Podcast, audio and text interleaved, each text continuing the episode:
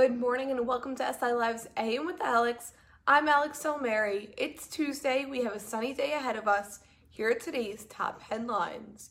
New York City has over 218,000 confirmed coronavirus cases, bringing Staten Island to 14,325 with 895 confirmed fatalities.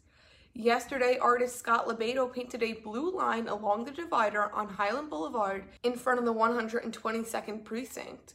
Shortly after the line was completed, a person defaced the work, writing Black Lives Matter and other phrases across the freshly painted median. The female protester who wore a covering over her face told the Advance that she felt LoBaido's Blue Line tribute is making it Blue Lives versus Black Lives or White Lives versus Black Lives. LoBaido said he would return today to fix the tribute.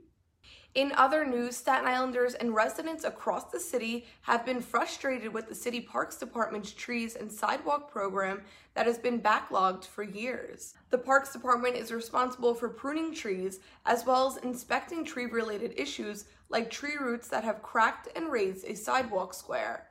Homeowners have said inspections and repairs are near impossible to get, and major budget cuts to the trees and sidewalks program could increase wait times. Parks Department spokesman Dan Kastanis said, The safety and care of all New Yorkers is a major concern to us, even with the pandemic and fiscal crisis. We remain committed to maintaining our city's urban forest above the sidewalk and below it.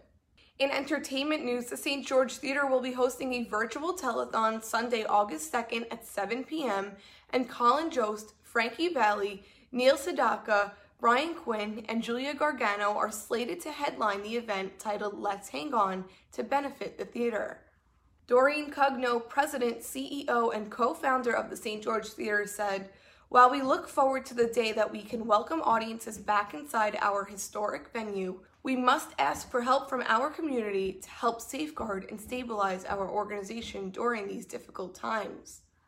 To find out more about all of these stories, visit silive.com. Thank you so much for tuning in. Enjoy your day, wear your mask, stay safe, and stay tuned for more updates. To support credible local journalism during this important time, subscribe to silive.com. Visit silive.com slash digital subscription to sign up today for just $10 a month. That's silive.com slash digital subscription. Thank you.